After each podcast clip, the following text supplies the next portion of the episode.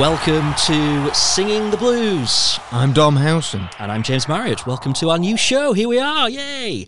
Uh, we're going to be here every Friday for an in depth look at all matters Sheffield Wednesday. Later on, we will hear from Steve Bruce and also Adam Reach ahead of um, a pretty busy week, actually, S6. Three home games in barely over a week. Um, we're going to be hearing from Steve Bruce every week. Um, and a bit later on, we're going to be asking for your views in our opinions. More on that a little bit later on. Um, now, we both kind of know there's already a healthy amount of Wednesday podcasts out there. There's uh, a few different things to pick from, and I must confess I'm guilty for probably half of them.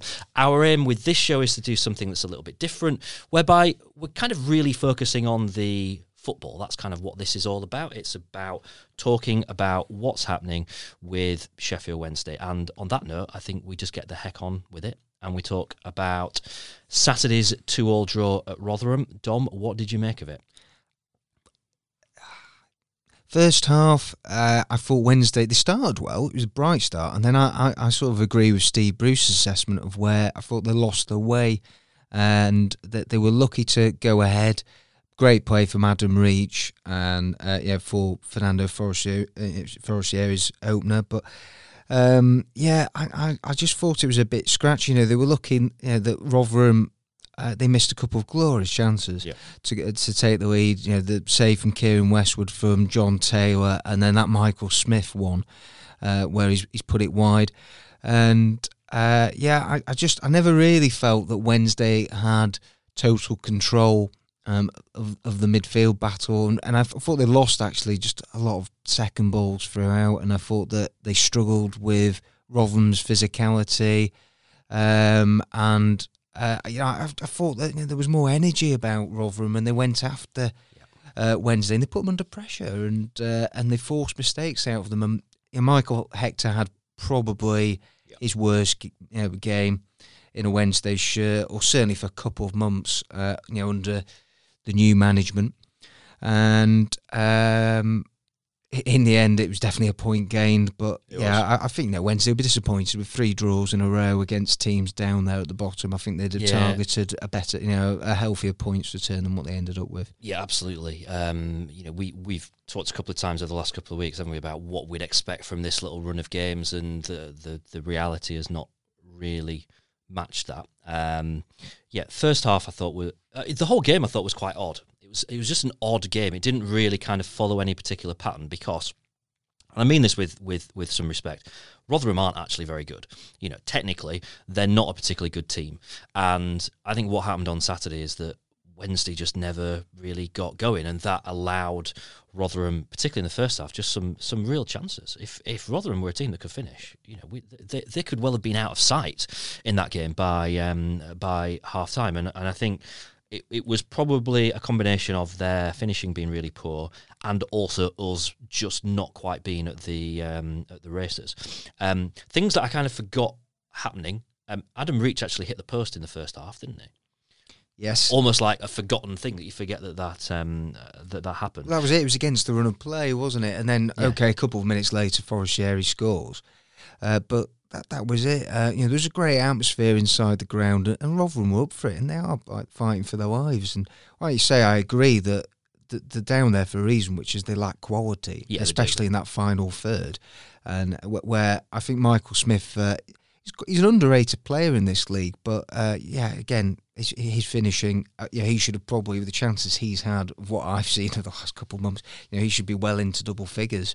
Um, but you know, fl- you know, he fluffs his lines in front of goal, and that's the reason why he's playing for Rotherham. But uh, yeah, you know, I, I just think that Wednesday, you know, it was a step backwards after looking so defensively strong in the last couple of months. Yeah the amount of chances that they gave away, I thought was uh, yeah, it was disappointing. And yeah, they've got to got to quickly tighten up now for the next three home games coming up.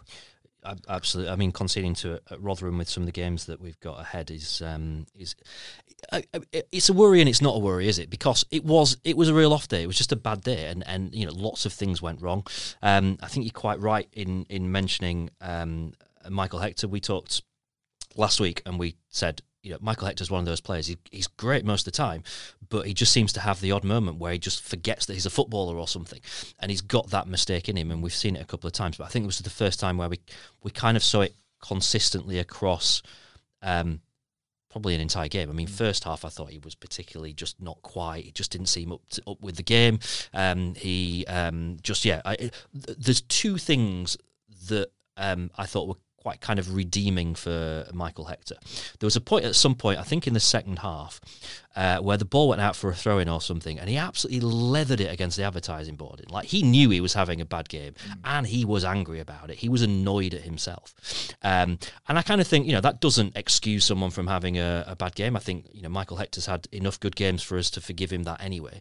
Um, but when when a player, rather than just kind of you know not really caring, the fact that you could tell it was bugging him that he was having a bit of a nightmare. I think that says quite a lot about what kind of a person and what kind of a player Michael Hector is, and the fact that he was very quick on Twitter afterwards to kind of hold his hands up. Yeah, uh, yeah, I, I, thought it was refreshing that, and yeah. uh, that, you know that he was holding his hands up and he was honest, and he just went that he was nowhere near good enough, and uh, yeah. uh, I, I, think that uh, you don't get that with. Um, you know, not all players are like that. Not you know, would be straight away. They wouldn't immediately say that, oh yeah, you know, what we've made a mistake or two here in the game. We had a stinker, and uh, yeah, I think that Michael Hector is someone that you know. Again, it's a big last fourteen games for him, isn't it? Really, that he's putting himself in the uh, in the shop window uh, as much as anything. We we don't know where he's going to be next season, uh, and of course the the latest development with uh, yeah. his parent club.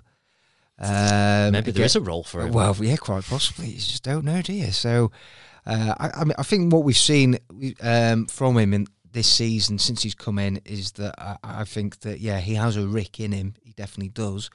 Uh, but uh, I've seen more encouraging qualities and yeah. positives from him than negatives, and so I think you know you can forgive him for having an off day. Absolutely, completely. Uh, right, other notes that I made about the game, particularly first half.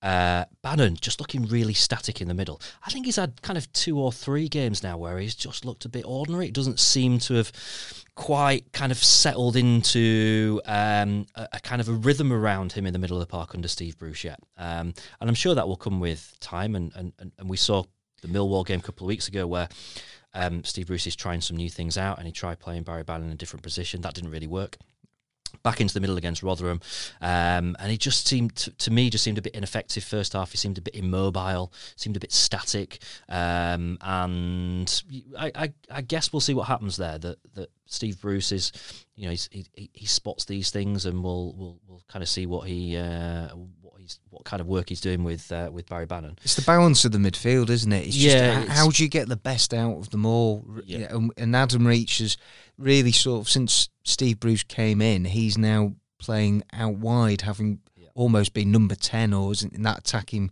midfield role.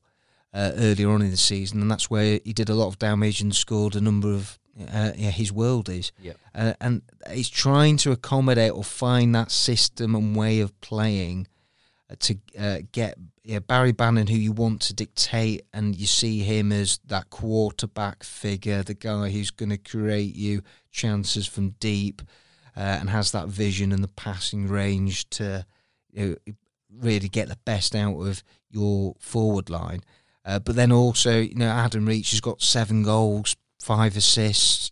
The productivity you know, from him has been you know, you can't argue with the numbers. That you know, without him, Wednesday would be uh, in big trouble. I would suggest this season. He's a key player, so they both are, and that's it's trying to unlock them and and so that they're consistently playing at that high level. As I would agree with you that I don't think that Barry Bannan, by his high standards, um, has, has produced of late. It's weird that because you think with having um, Hutchinson playing kind of behind him that it would give Bannan the confidence to be a little bit more adventurous, and yet certainly that first half against Rotherham seemed to be kind of the opposite. It was a Bannan that just wasn't wasn't really daring to do very much with the the ball. But it was an off day all, all round him as well, and, and I'm, I'm, certainly not singling out Barry Bannan.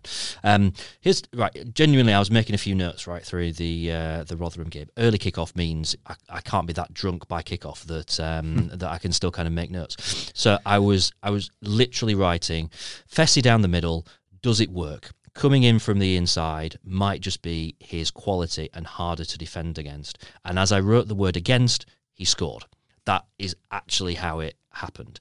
Um, but I'm not convinced on this Fessy down the middle thing. I, I, I can understand why Steve Bruce has done it from, from a psychological point of view. He wants to get Fernando Forestieri on side. He wants to get a, a Fernando Forestieri that's enjoying his football, um, that can become a spine of the team again, which he hasn't been for probably two seasons. Um, but I, I, if if I'm honest, I thought it was it was just a bit predictable on on Saturday, and whether or not we said it was an off day for the entire team, that that may play a, a real role in in in this.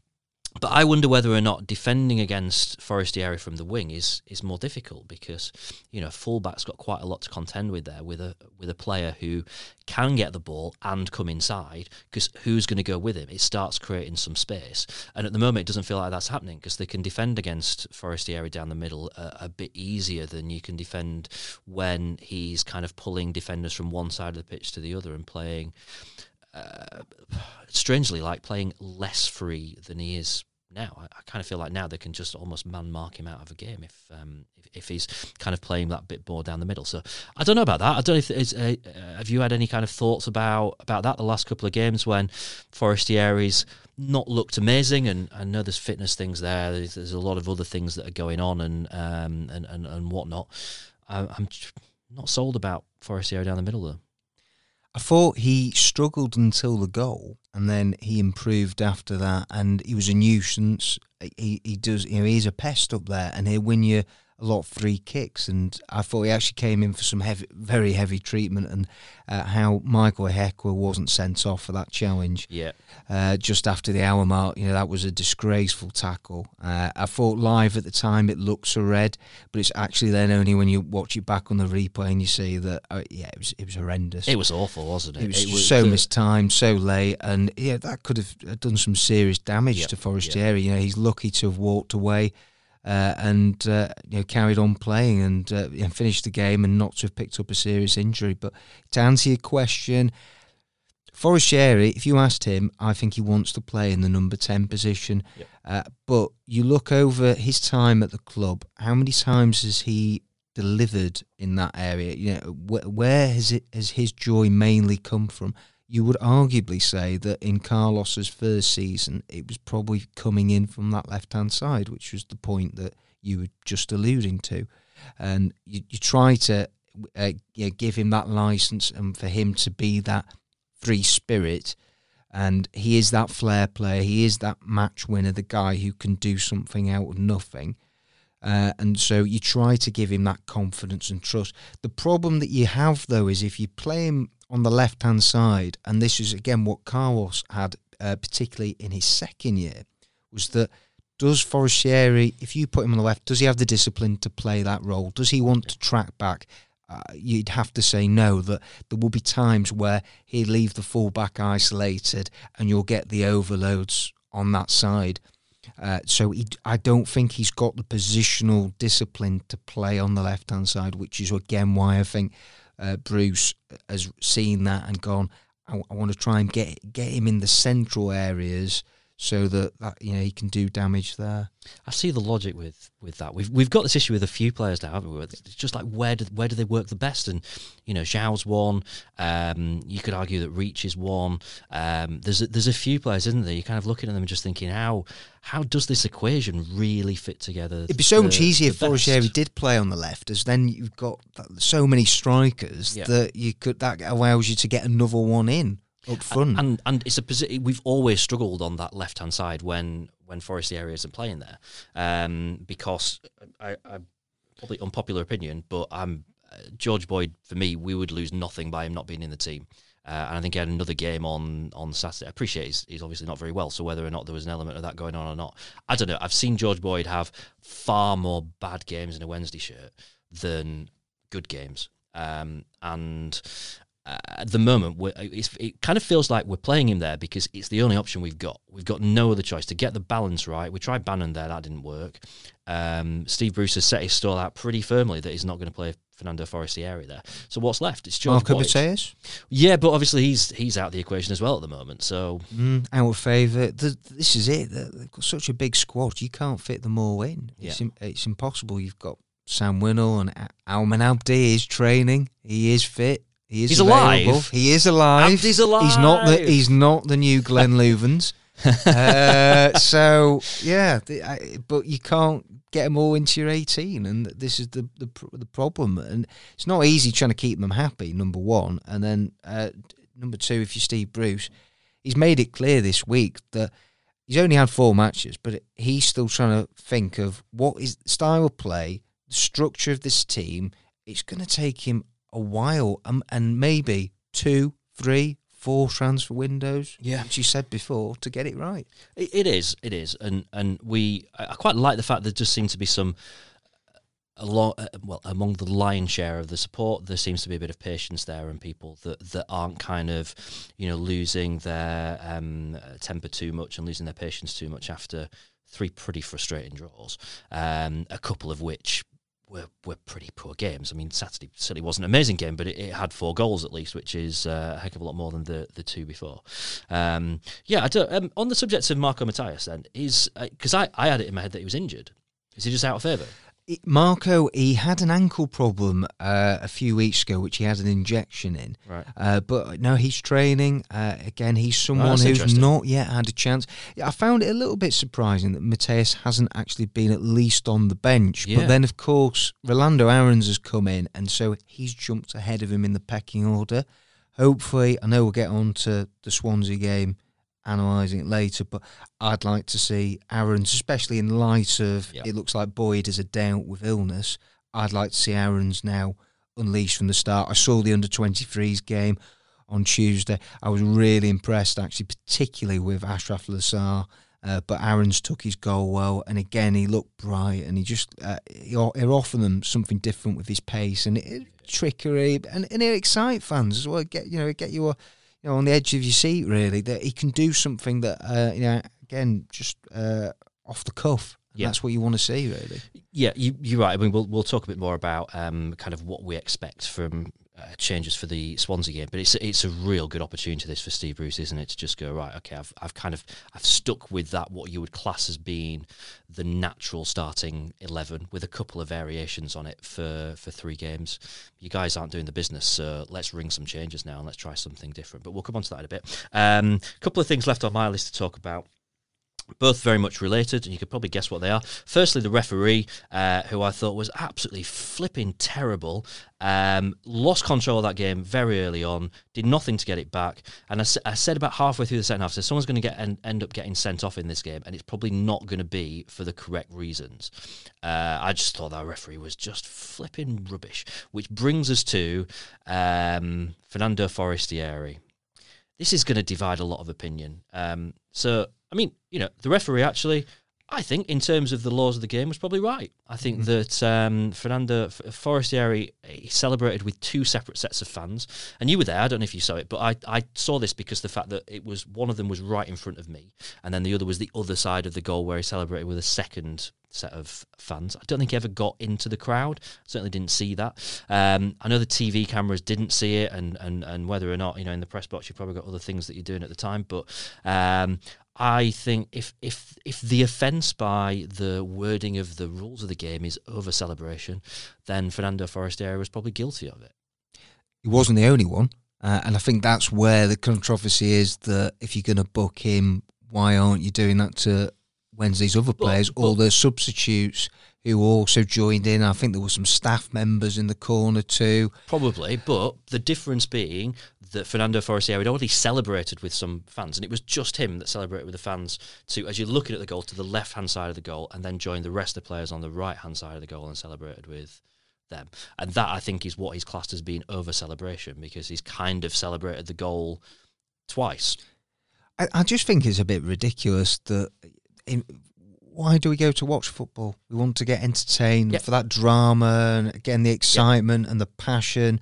And uh, why shouldn't a player be able to celebrate a last minute equaliser or a goal in the uh, tenth minute of added on time? And Well, that and that's another talking point, of course, as well. But yeah, yeah. um, uh, yeah, just for me, that uh, it, it- it's not the only incident as well. I think we had Scott Brown and Celtic again. There was a Yeah, book yeah, in yeah, there was, yeah. for again over celebrating, and so I understand that the referee is applying the laws of the game. Yes, okay, and a fan had invaded a pitch, and you know you can see the footage of where.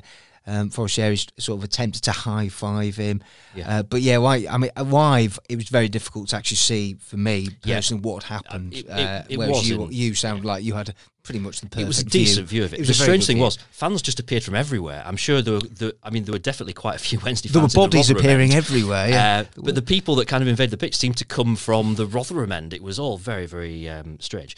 Um, incidentally, that was me being entirely diplomatic. I'm now going to tell you what I really think. Oh, really? yeah, Oh. The laws of the game is one thing.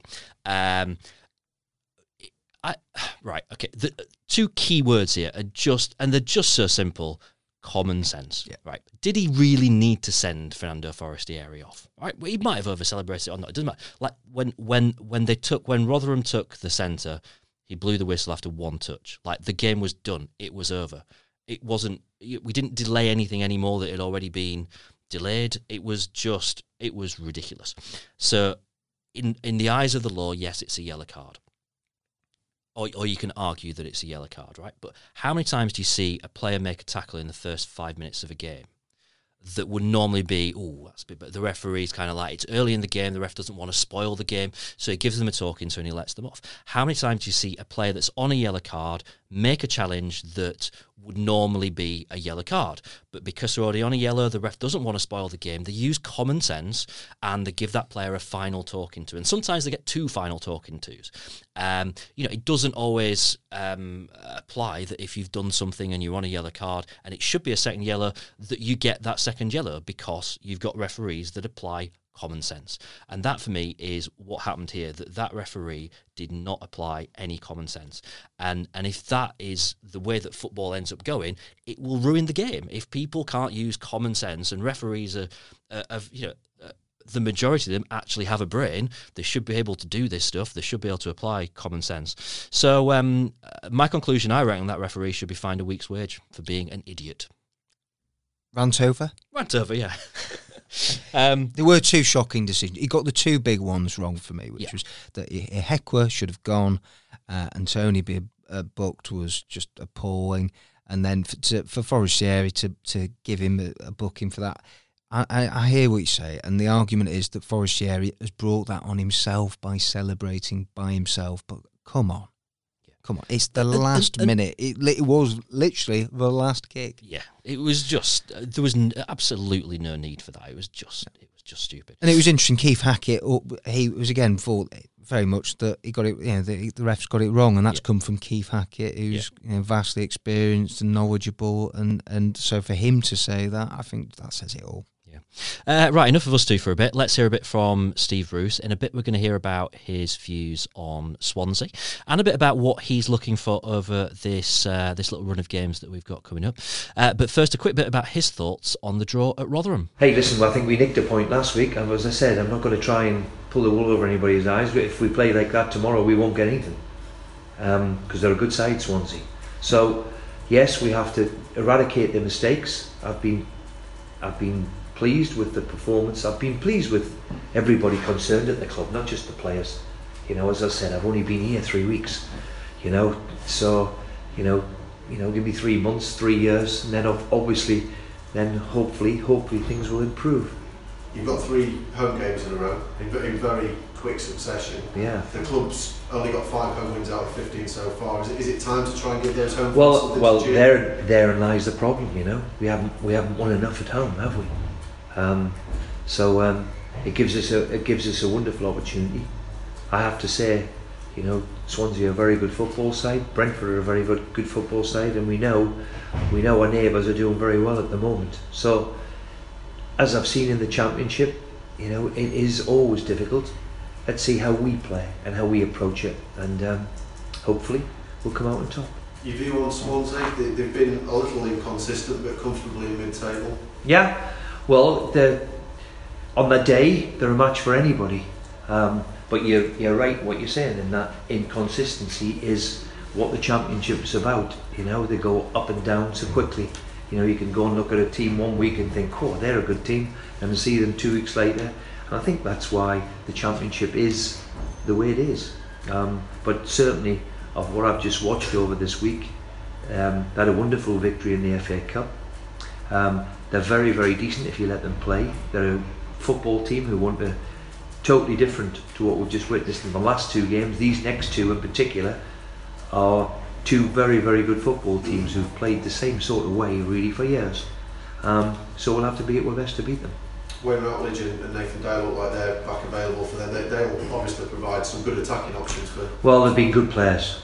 I give Wayne Routledge his debut. Was a 16 year old at Crystal Palace years ago. Um, and I've, I've always watched him from afar now to see how he gets on. But um, yeah, I mean, if, if they two are available, then that can only be a bonus for them because they've been very good players for Swansea over the years, the two of them. How, how difficult is it for a side readjusting when you come down from the Premier League back into what is a busy and hectic championship? Well, what you can you can only look from afar, and it's very very difficult to speak from afar because you don't know. But there's been big there's been big changes, managers, head coaches, whatever you want to do, boardroom level, changes in the ownership. Once there's changes and that little filters through with everybody, then it becomes, um, and of course, you know, it's very difficult for any team to come out the Premier League, even if you've been there for years like Swansea have, and to adapt, because inevitably you have to lose some of your players. Inevitably, some people don't want to play in the Championship. You have all of them problems, and unless you face the Championship head on and and get ready for it, then it, it finds you out.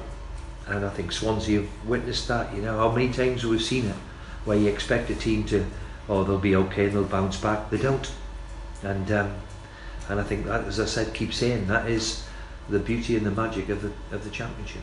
What do, you, what do you make of the sort of parachute payments and the fact that the teams coming down has, has created such a divide really in, in the in the finances of, of teams? Well, I think that's the frustration. It's the frustration for for a club like ours, Birmingham, Derby, who are without parachute payments, and the owners of the clubs and the, and um, um, um, want to invest and basically um, your hands are tied behind your back to a degree unless you have parachute payments. You know, I have to say, parachute payments do, doesn't guarantee you a place back, but it certainly helps, and of course it helps with financial fair play, which I'm su- so supporters now are sick to the back teeth of hearing about it, but it is part of life and it's a reality of the championship. Without without parachute payments, then it's very very difficult for, for all of us. And there's a lot of clubs in the same boat as what we are, and of course in a couple of years Swansea and to be without your parachute payments a big big big big loss. Graham Potter's obviously taken a bit of a, a different route into management. Mm. What, have- what have you made of him? How much have you know about him and his story and his background? Well, of course, we know we know how well he did abroad. We know how well he did, and he shot to prominence then by taking this small club right way through divisions and, and playing in Europe. So it's great that a Brit can go and do it abroad, and uh, we don't see it very often. Congratulations to him. He's gone down a different route and uh, been given an opportunity now at Swansea. And certainly, when you see his teams play, they play in a certain way. And as I said, if we're not at our best tomorrow, then we'll come unstuck. But I've got the biggest admiration for people who've come up the different way. You know, he probably thought, well, am I going to get a, a route through, and gone down a different route and went to went to Norway and did very very well. Do you think as a, as a club Swansea are trying to get a bit of identity back? Because they seem to be... Well, they've always played in a certain way, haven't they? For for years now, going back, going back years. You know, going back even past Roberto Martinez. They've always played a certain way, and uh, of course, when you don't get the results, then things sort of change, and a different manager comes in, and the philosophy changes, and there's, you know, Huw Jenkins, who's been huge in the in the in the way they've the the way they've gone on over the last ten years. He's gone, and and all of a sudden, you know, their identity change, uh, maybe slightly changes, but certainly the way they play the way they're playing today is typical of the Swansea team that played a few years ago in a similar sort of fashion. Steve, um, how important is it if you get a positive result tomorrow that you stop Daniel James? Very Yeah, they're a good player. Daniel James, I've watched. We lost him to Swansea when I was at Hull. They're going and nicked him off us. Yeah, we've been in the academy for years, and they paid something like sixty grand for him um, because of them stupid rules. But um, he's a good player. The kid's a good player. They've got good players. It's as simple as that. They've got good players, and um, if if we're going to win, we're going to have to defend well. We can't have the mistakes what we had last week. Otherwise, these will punish us. We nearly got punished last week through our own mistakes, really. So it's vitally important that we're concentrated and, uh, and we'd be rock solid like we were the previous few weeks. What is it that you're wanting to see from these three home games that you've got? Well, it'd be nice to have a return of points. Of course, it would. You know, and um, but it gives us a wonderful opportunity. You know, we've got three games in a week. You know, accumulating in in the big one that everybody's looking forward to. Um, so it's a start and it's a chance. And can we, you know, can we get a couple of positive results before we, we take on our neighbours? And uh, that's what we're looking to try and do if we can. And how impressed were you with Achraf and Dominic and Rolando on Tuesday? Well, you can see they're going to give us something different, which is why I brought them in. Um, you know, two of them are can play in the under 23s, which is great. You know, uh, Big Dominic is uh, has given me glimpses of what I seen when I first when he first burst into the scene a, a few years ago. Um, so they've all got something to offer. Um, the big thing I've just got to weigh up is are they ready? They ha- all haven't played a lot of football. To put three of them in might be a bit risky, but they'll all have their part to play certainly over the next two months. What we've got left. Rolando, is he close, you think, to starting? You're giving him the most chances out of the three so far. I think Rolando, being the type he is, fitness wise, it was more easy for him. I didn't think for and Dominic. Well, Dominic's just a machine. He knows. I mean, it wouldn't matter to him if he hadn't played for four or five months. But uh, the the the the defenders have played very very well. So I think and it's given time to just settle in. And certainly, uh, Lazaar has been the one where, you know, his fitness levels, where he's just been not been trained or played or for, for so long, it's like like having an injured player. If you like, you know, he's um, but he's done very well. You can see what he gives us in the, in the 23s the other day. He's got a lovely left foot, got a wonderful delivery, um, great striker of the ball, set pieces. He's a threat. So all of them are coming into my mind at the moment. Um, let's hope I pick the right ones. What are your thoughts on how Marco Matias and Almen Abdi, how are they doing? Yeah, well, I've, you know, the, the most difficult thing for me, of course, is, you know, we have, when everybody's fit here, we've got a very, very large playing squad. And I can only pick 11. Is that the toughest part of your job, though, trying to keep everybody happy? Well, you can't. All you can do is be respectful. You hope you can gain their respect. If I didn't play on a Saturday, I was the most miserable, horrible individual, you know, that, that could be. Because you train all week to play on a Saturday. And I know lots changed now with the squad rotation and all the rest of it, but still, you gear up to play on a Saturday afternoon. And if you're not upset or disappointed, then you, you know you shouldn't be. But as I said, the biggest problem I've got is if we've got so many fit, and when we're all fit, then we have got a big squad to choose from. So, um, Steve Bruce, how how how did he seem this morning?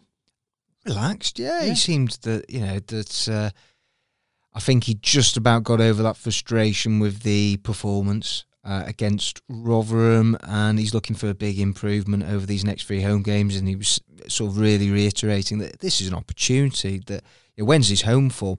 I, I actually hadn't realised that uh, it, it's not good. Five wins out of fifteen. That's rubbish, isn't it? That, they've, they've only lost four, but just too many draws. Yeah, yeah. And uh, that West Brom game, you know, you can't forget that one. And there've been other examples, Leeds at home, where they've let slip a lead. Uh, or the, in certain home games, they've just given themselves too much to do. So Yeah. it'd be nice to see now, uh, you know, them do all right and maybe pick up six, seven points in the next three home games. And if they play to their potential, there's no reason why they can't do that. Yeah, it's uh, kind of scary because when we talk about the three home games, there's a certain game in there which is uh, one where the rules Mm. don't apply. But um, we'll um, we'll talk more about that um, at some point in the future.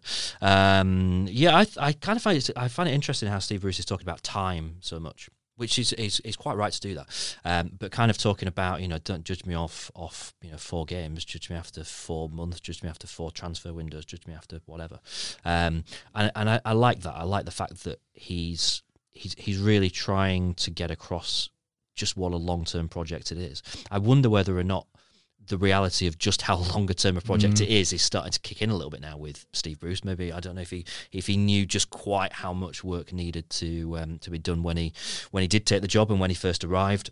I think he knew, but it's only actually when you are physically in the building In it, and then yeah. you're working with the resources that you've got at your disposal that then I think it suddenly kicks in. Yep. Uh, and of course, the profitability and sustainability uh, factor, uh, you throw that into the mix and one or two other bits. And I think that, yeah, you know, you, that's why I think he's constantly banging that drum about patience and Yeah. time and that uh, you've got to give him. It won't just be magically fixed in the summer uh, when there's a clear out and when the out of contract players, a lot of them you would imagine they let go, uh, and then he has to rebuild the squad. It's going to take a, a lot longer than that. I, I, I know we're going to go into Swansea more in depth, but I didn't realise until earlier that I was looking at the. Uh, uh, at the stats that uh, Swansea, since being relegated from the Premier League, they've let go of 18 senior players. Wow. That I, I that's that is incredible. But uh, you know that is a, a that's a big turnaround, and you're almost looking at that sort of turnover Yeah. at Hillsborough this Sim- summer. Similar situations, aren't they, in terms of Mm. the two the two clubs and where they're at, and kind of a bit of a new beginning and going down a different route. I mean, and they've got parachute payments too. Like, let's not forget that. So yeah, and they've got another year of those. Uh, so they're not short of a bob or two. But with uh, their manager, it just seems that they've gone down the process of uh, we want to bring through the youngsters, and they've got a lot of talented um, kids Yeah, that they've they brought through this year. They should still be doing better than what they are. Yep. But uh, yeah, I mean they're they're dangerous on their day. Yeah, absolutely. We, we we saw that, didn't we? The the game at their place that um, you know when when Swansea turn it on, they can cut through any de- defence. And um, I guess you saw the highlights of them against Brentford, uh, which was a similar sort of thing. You know, they can just waltz through, um, and some very quick players in that in that team. Um, right then, so from a Wednesday point of view, um, no Jordan Thorniley. Any update on Tom Lees? Tom Lees, yeah, he's okay. Uh, so Okay. he, he's available. So you would Okay. imagine that Tom Lees straight swap for Jordan Thorniley. Uh, I, I think that Bruce will be wanting a reaction, and and having been so disappointed at the showing against Rotherham, that I think there could be four, possibly five changes. Okay. I would. Uh, so that's one, uh, and then Forestieri is another enforced. So Steven Fletcher maybe comes in to start with Lucas João up front, um, and then hopefully, as I said earlier, Rolando Aarons will make his first start instead Yeah. of maybe George Boyd if George Boyd misses out through illness. I think it's a good opportunity to make a few changes, and I don't think we necessarily lose anything by by doing that. You look at the way the league table table's unfolded, and you kind of think, I don't think there's any need to be looking over our shoulders. We can experiment a bit, and, and Steve Bruce needs to do this because the the players that he's been putting faith in so far, I, I just I don't see any evidence that that's going to just suddenly fall into place. I think it needs a bit of a bit of a shake up and a bit of a Freshen things up, Yeah, yeah. absolutely. And I've, he hinted as well, actually, for the first time today, that I think that we might maybe see some of the academy players between now and the end of the season. Might see one or two youngsters that get brought into Okay. into uh, the first team. So that that'd be, that'd be good. You know, that's of course the legacy. The the only real positive of the Jos Luhukay era Yeah. is that he did try to promote youth, and so I think uh, it's I, I think it's at least a positive that we might see. Hopefully, Okay. I don't know an Alex Hunt or a few others from. Well, like, I was going to ask actually that you mentioned obviously the senior players that look pretty good in the under 23s game. Is there anyone whose name we're maybe not that familiar with or have, have heard uh, but not for a while that, that stood out as well? Well, the one that I've seen him a few times, and not just because of his goal and assist, but I thought Conor Grant uh, playing in the number 10 attacking midfield role uh, the other night was was excellent, uh, and it, it, was it was good for him to you know show what he's about in front of a you know as big a crowd as he would have been involved in up Yeah. to now. You know, probably, you know, probably close to a thousand people. Uh, at Bramall Lane the other night, and so he's only seventeen, but again he's already you know, he's filled out. He's tall, you know, he's Mhm. six foot two, six foot three, and uh, yeah, I, I know the academy they've got real high hopes for him. You know, they signed him uh, a couple of years ago uh, fr you know, from I think uh, Shamrock Shamrock Rovers it was in Ireland, and you know, he's already Republic of Ireland under seventeen international, and so yeah, I think he he's got a lot of uh, yeah a lot of potential. So I think that. Uh, maybe not this season, but I think over the next sort of uh, six months to twelve months, yeah, we might see uh, might see him Okay. g- gradually step up into the first team. What about um, a name that a lot of fans will probably be asking about, particularly with Fernando Forestieri being out? Um, Sam Winnall. And, and uh, Steve Bruce said much about him and what role he's got to play. I'm guessing there are still kind of fitness issues that he's not at full strength, but he just doesn't seem to be kind of appearing much anywhere at the moment. Yeah, Steve Bruce uh, said that uh, that Sam Winnall he's not ready, Right. Yeah, and he just made that very clear today. That um, you know Steve Bruce was there on Tuesday night at Bramall Lane for the under twenty three match, and Sam Winnall played the full game. And he uh, and, and I personally thought that yeah, Winnall's the match sharpness is not there. He needs Right. more games. There is a good opportunity next week. I think there's two under twenty three matches, so I would expect that Sam Winnall will play in both of those. But uh, I would not imagine that he's going to be in the squad for tomorrow. The next thing that I've got written down on my phone, this is the absolute God's honest truth. It was, so Dom, you've been around the ground this week. Is Almen Abdi still alive? Genu- genuinely, is Almen Abdi still alive? We've answered that one. Uh, he is, allegedly. Um, right, so we've talked a bit about Swansea and kind of what to expect. Not going to be an easy game. I think the whole of football seems to have a lot of time for their manager. He seems to be a guy that is very well respected among um, uh, football fans. Probably the majority of them don't really really know what he's done in the past. It just seems to be the thing to do to kind of have you know a lot of respect and a lot of time for um, for Graham Potter. Um, what what we will normally do at this point when we've been talking about an upcoming game for Wednesday is both kind of just discuss a little bit about our memories of previous games with them, which is an issue with Swansea because I've got nothing because we've uh, we didn't play them for about ten years uh, and there aren't very memorable games kind of in the the recent or the, the kind of the past before that. Um, recently it was the FA Cup games last year, which were both very forgettable, and then the game at their place earlier this season, which was also very forgettable. So, um, well, it was memorable afterwards, of course, for the uh, oh, of course, it was the rant game, wasn't it? Yeah. Yes, and So Jos this was- in his last match in charge, yeah, walking out on a uh, Right. on a BBC Radio Sheffield uh, interview, uh, and uh, yeah, and and also he um, was very critical of Josh Onomah.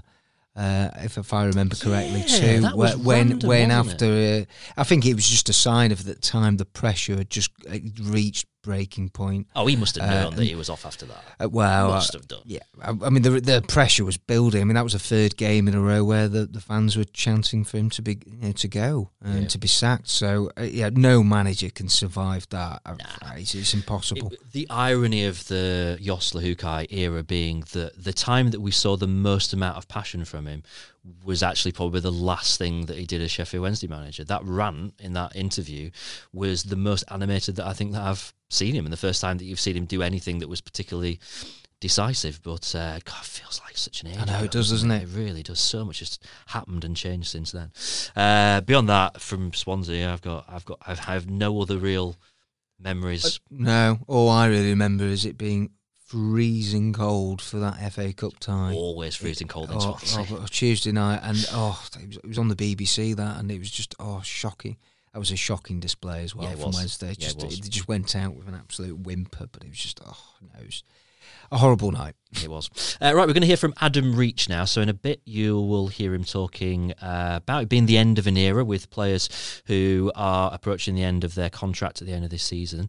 Uh, first, though, just what does he think is his best position? Uh, it's, a, it's a tough question because um, to really find your best position, I, I feel you've got to play somewhere week in, week out for a, probably a season or even more, and that's for me hasn't happened for now probably throughout my whole Wednesday career, I've never played in one position for maybe longer than six games in a row or something like that. Um, but I'm always under the impression that um, I'll play wherever the manager wants me to play as long as I'm in the team. Um, and I'll continue to do that, whether it's uh, out wide on the right or the left or through the middle, whatever that may be. Um, I still need to keep my performances high and, and try and score goals and, and create goals. So for me, I don't think you have to have a best position.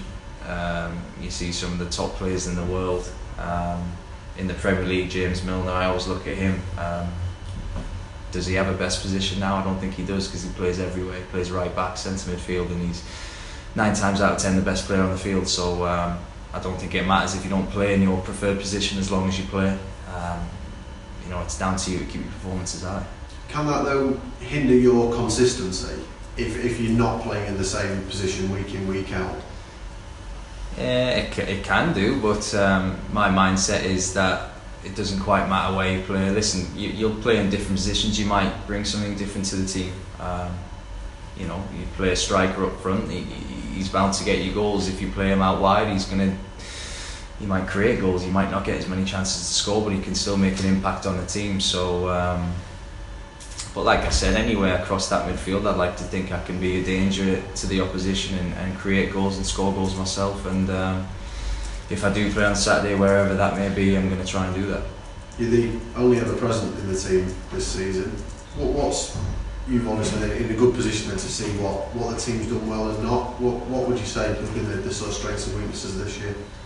Uh, well, defensively, it, that's been our issue throughout the full season. Um, the previous couple of seasons we've been here, we've I think matched the record for clean sheets, and that's what we built ourselves on. And, and this season we've went away from that. Um, and those things happen, and if you don't keep clean sheets, then it's very difficult to keep winning games because you've got to score two or three every every game. Um, it looks like we've shoed that up now, so I think from now to the end of the season, you'll really see a, a more solid Wednesday and a team who can attack now with the the trust and the confidence that we we're strong at the back and we won't concede. And um, but then again, I think goal scoring's also been an issue as well. Um, we just haven't quite got it right in both ends of the pitch, and they're the most important areas. Um, but I think we'll look now from now till the end of the season on a really good run, to get as many points as we can, and you never know where that will take us. There's still a lot of games left, and there's this is the time where teams will start getting nervous who who have been in those playoff positions all season, and um,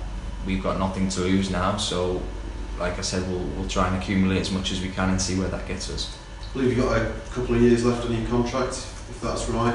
Um, so under Steve Bruce, early days, but but can you see something here that has the potential for getting the club back challenging in the top six? Definitely, I think if you want to if you want a manager to get your club out of this division, then I can't imagine there's many more with better resume than than Steve Bruce. And now that he's here, he's already outlined his plans and he's firmly um, with the goal of getting out of this league at some point. You know, maybe this season, of course, coming in in February, there's there may be a little bit too much to do, but um, it's going to be a, a, a funny you know, close season. There's a lot of players out of contract. Um, it's like we've come to an end of an era with a certain squad of players, and, and it's now up to the gaffer and the club to decide who he wants to keep and who he wants to build his team around. And for me, I've still got two years left, I believe. So, um, you know, my goal when I signed here was to, to get to the Premier League with this club, and I've still got, as it stands, two years left to do that, and I'm I'm pretty confident we can still do that. You know, whenever I um, hear Adam Reach speak, you kind of think there's a he seems to have got a real good brain on him. He, he speaks really, really well. Um, I, I, kind of argued a couple of times back end of last season that, uh, and actually beginning of this season, that we, we kind of lack a bit in terms of a leader on the pitch, and Tom Lees has that captain's role. I'm not convinced that he's like quite the right sort of person for it. Adam Reach to me just screams leader, everything about him. The way that he speaks just seems so calm, composed, and he just seems to get it. He's had the captain's armband as well before. Yeah, he has. He yeah. Um, you know, a couple of times last season, maybe even this year. But uh, yeah, I, I just think he's grown. each and every year that he's been at Wednesday, developed as a person and as a player. Uh, and yeah, I think he's actually thriving on wanting to take uh, you know, more leadership on. Uh, in in every sort of facet of you know of the way he goes about his business uh, yeah. and and at the club, and I think, yeah, like you say, I, I he's great to uh, actually interview Adam. He's one of my favourite uh, people in Wednesday's squad, uh, just because he, he's very articulate and yeah. honest, uh, and he just speaks a lot of sense. Yeah. Uh, and he doesn't give you the sort of cliched, boring answers, and uh, and you can tell he's a deep thinker and that you know he's a proper sort of student almost of the game, uh, and that also I just like the fact that he's just fiercely ambitious. That yeah. you know he is is determined to play in the Premier League one day, and as he said, I mean, ideally he wants to do it with Wednesday, uh, and he's got another couple of years left on his contract, and it, it, it's going to take a big turnaround, but it's not impossible. It's definitely not impossible if Wednesday start getting things in motion and yeah, right. it's well, absolutely not impossible. Um, did you? Um, I mean, I've only heard the audio. I've not kind of seen any kind of video footage of that. When he's kind of talking about two years left on his contract and he wants to get to the Premier League with Wednesday, did, uh, did that come across as being convincing, or, or, did you get any kind of feeling of here's a guy that's probably going to be, you know, looking to be on his way out in the summer? No, I think he sees himself as a big part of Steve Bruce's plans, and he's Real? happy here uh, at Wednesday, and that you know he's been here now for a couple of years, and. Uh, it, it was interesting actually that he analyzes his game more than other players too. You know, so he, without me or sometimes uh, as a journo, you'll have to, or you might put something out there and and uh, and, and will give them a nudge in, in the direction of say perhaps your line of question or what you want to get out of them. But right, he already knows you know that he's an ever present this year. He knows that he, he scored seven goals, he made five yeah. assists, and, and he, you know, he's not a stats man, but the the fact that he knows, like, he, you know, how he's been performing, and still that you know he's talking about constantly.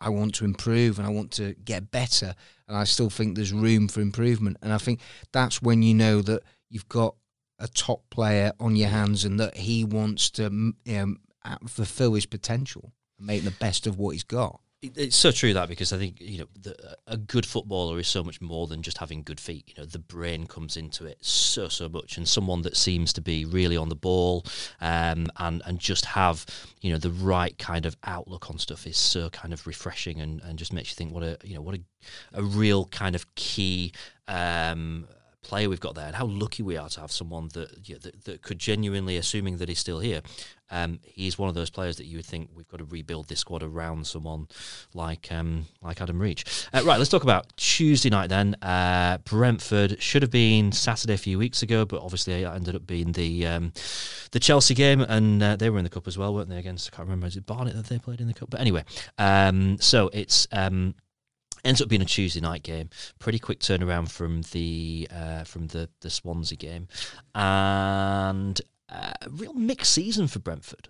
Odd team this this year, haven't they? Because started well under Dean Smith, then obviously he left, and things seemed to kind of take a bit of a dive. And there was a time that they were kind of around sort of what I call the Wednesday end of the table, which was a team that never seemed to be particularly threatened by dropping into that kind of bottom three, but results week after week after week just seemed really, really poor. They seem to have kind of turned it around now. I can't, for the life of me, remember the name of the manager, um, and I do know the name of the manager. I just can't. I can't. I can't remember. But anyway, Thomas Frank. That's the guy.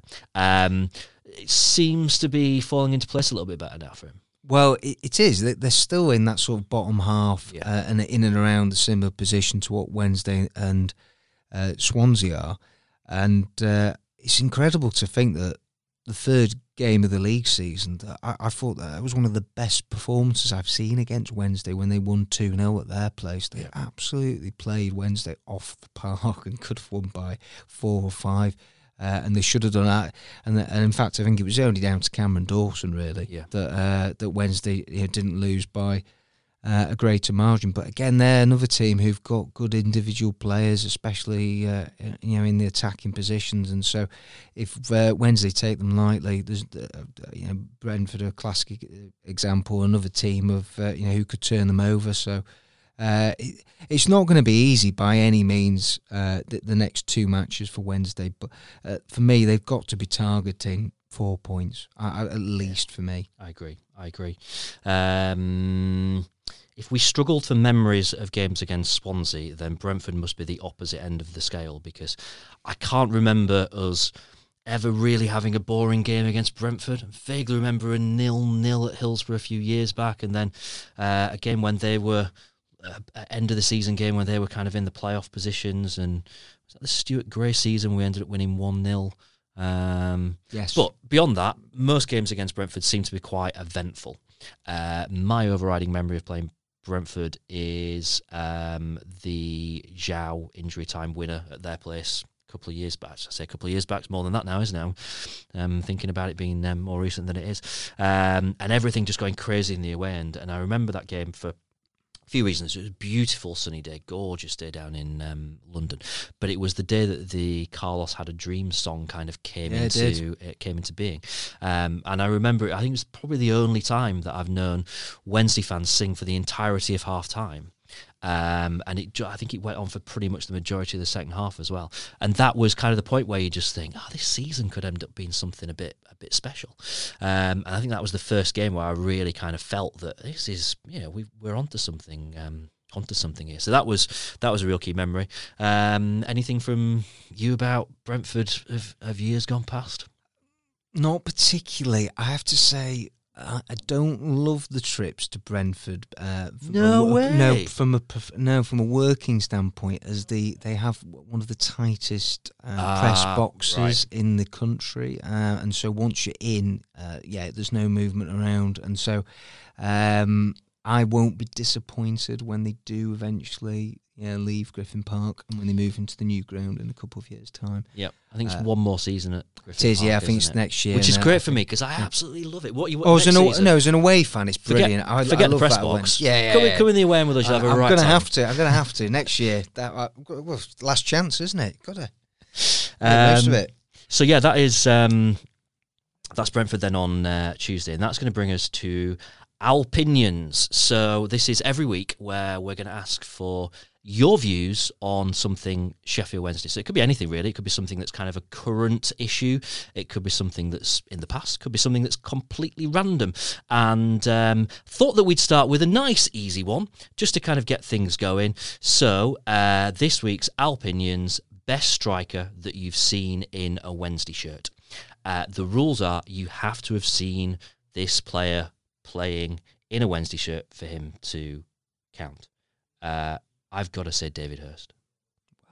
I Speaks just- for itself, doesn't it? Really? I, I can't. I can't. You know, just an amazing, an amazing player.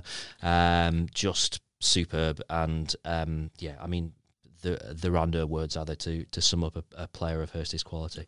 Uh, what would you say? uh, well, Paulo Di Canio was, Yeah. uh, was a bit tasty as He well. Um, but I, no, I'm inclined to agree with you really that I think David David Hirst just his goal scoring record for Wednesday was astonishing. Really, Yeah. And he just, uh, uh, you know, you, you watch some of the old footage back, and it's just, uh, oh, he's such a good player. Just that, you know, the left foot, uh, de- de- you know, quicker than you, you know, you, you thought as well. Just, yeah, you know, he had the lot, you know, power, bit of, again, bit of pace. Yeah, just top draw, absolutely top draw. Absolutely. So, joining the conversation with the hashtag Alpinions, uh, we'll give you our Twitter details in uh, a minute. We'll be using some of the best in next week's show, and then obviously next week, next Friday, we set a new Alpinions for your input for the uh, following week. So that is just about it. Thank you for joining us. Um, you can catch Dom on Twitter at DomHowson. Correct. I'm on Twitter at James Marriott. We're very imaginative with our I know, we names, really are, we, with our handles. Um, so for the show, what we thought we'd do is come up with something really imaginative. So it's at Dom and James on on Twitter. I mean, the imagination knows no no bounds, does it? Uh, right now, this is the important bit. Right, please subscribe um, to the show in order to get us in your podcast app of choice. Uh, you get the new episode every Friday of Singing the Blues. Up the owls, and we'll see you next Friday.